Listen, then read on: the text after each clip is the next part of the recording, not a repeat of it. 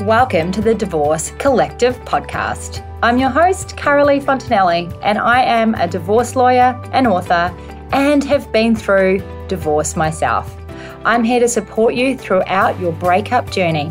On this podcast, I will share with you my secrets and legal tips on how you can thrive through your separation in small six minute increments.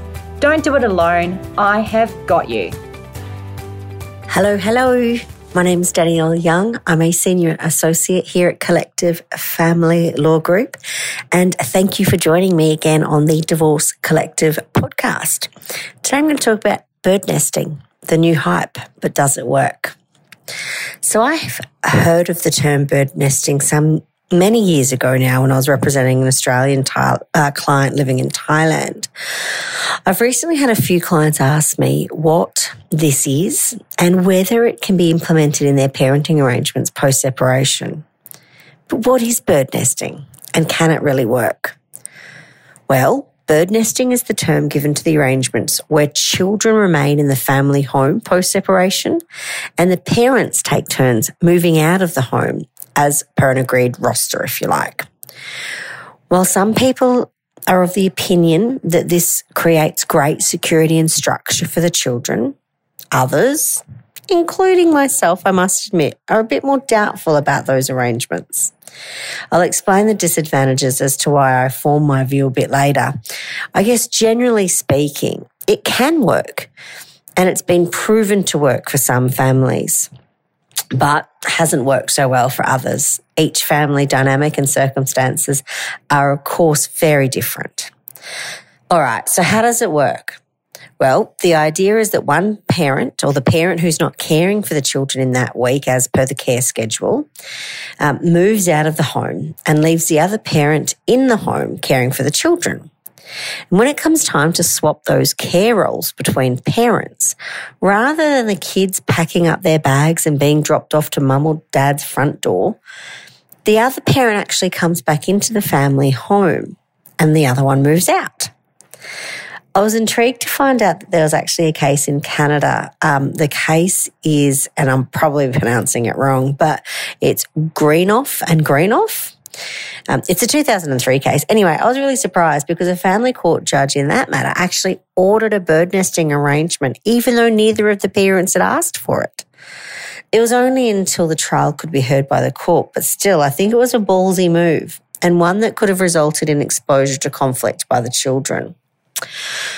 Anyway, the benefits of bird nesting can include, I've said it, it's good for the children. Some of the therapists writing on the topic suggest that it's a child centric approach, meaning it focuses on the needs of the children rather than the parents. They also say it offers the children stability as they are remaining in the home they are used to, and therefore their routines can stay much of the same. Another benefit is less difficulty in the children's belongings being lugged back and forward between houses. The suggestion is that parents can pack far less things in order to have to move in and out of the home than children who might want or need to take things like clothes, uniforms, sports shoes, school shoes, computers, books, bags, toys. The list is endless. Um, third benefit, it's good um, for children who may not adapt easily to changes.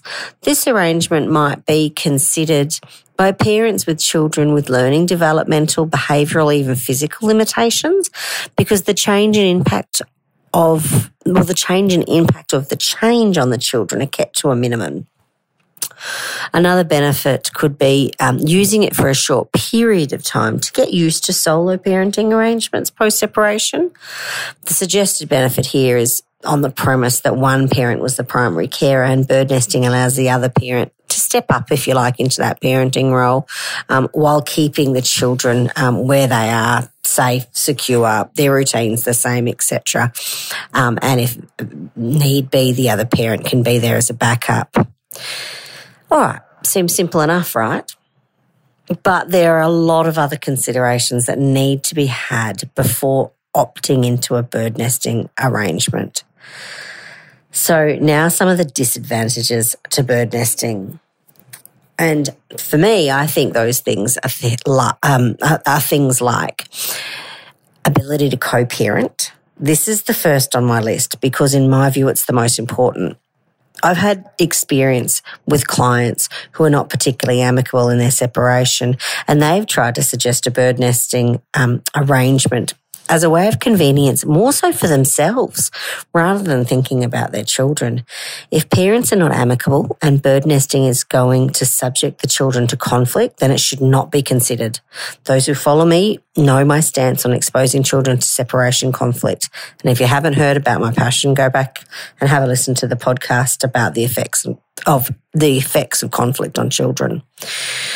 Second disadvantage, privacy. Can you and do you trust the other parent will respect your personal space following separation? Is the home equipped enough to be able to afford each parent their own respective private spaces? Perhaps even one that is lockable as each parent leaves. Otherwise, you might be faced with, I mean, if you're sharing the one uh, main bedroom while the children stay in theirs, um, you know, you don't want to be leaving personal items around for your uh, ex partner um, to review at their leisure, I guess. Um, the third disadvantage is financial contributions. How will that work? What does it look like? Is one parent keeping this property that is owned by them? And if so, what's the other parent doing? Renting from the co parent? How will the outgoings be divided for that bird nesting home? Can you sever your financial ties following separation if you remain living or in a bird nesting arrangement under the same roof? There's a lot of considerations there. Fourth disadvantage, new partners. What happens when the parent starts a new relationship? How to explain to your new partner that they have to move out every other week? Or maybe using the new partner's house as a perk, who knows? But what about the third and the fourth adult toothbrush put in the bathroom? Um, number five, house rules. Chances are part of the many reasons for separation was the inability to put up with those little niggling things that your ex always did that irked you, right? Well, chances are that they're not going away anywhere. Um, and parents, and sort of which parents' rules apply. Parents who take up bird nesting will have to have similar rules, not to mention maybe similar feelings, perhaps in respect to cleaning and the like. Sixth disadvantage um, that I'm going to mention here is expense. Unless the parents can share the residence where the children stay and reside, and that comes with a whole lot of practical considerations already outlined, it could see parents paying for up to three separate residences. Ouch. Anyway, so the advantages and disadvantages I've outlined, of course, are not exhaustive. Um, and as already stating, bird nesting isn't for everyone or every family, but it is one possible arrangement amongst many that are available to parents post separation. I think the cons outweigh the pros, and that much can be underestimated about a clean slate, fresh start, separate and independent living and finances post separation. However, I'm also positive about those families who can make it work for the children if bird nesting is their chosen post separation parenting pathway. I would hope, however, it would not be a long term solution. There is a lot to think about when considering post separation parenting arrangements. Make sure, as always, you are putting the children's needs first and take time to consider what might work for them.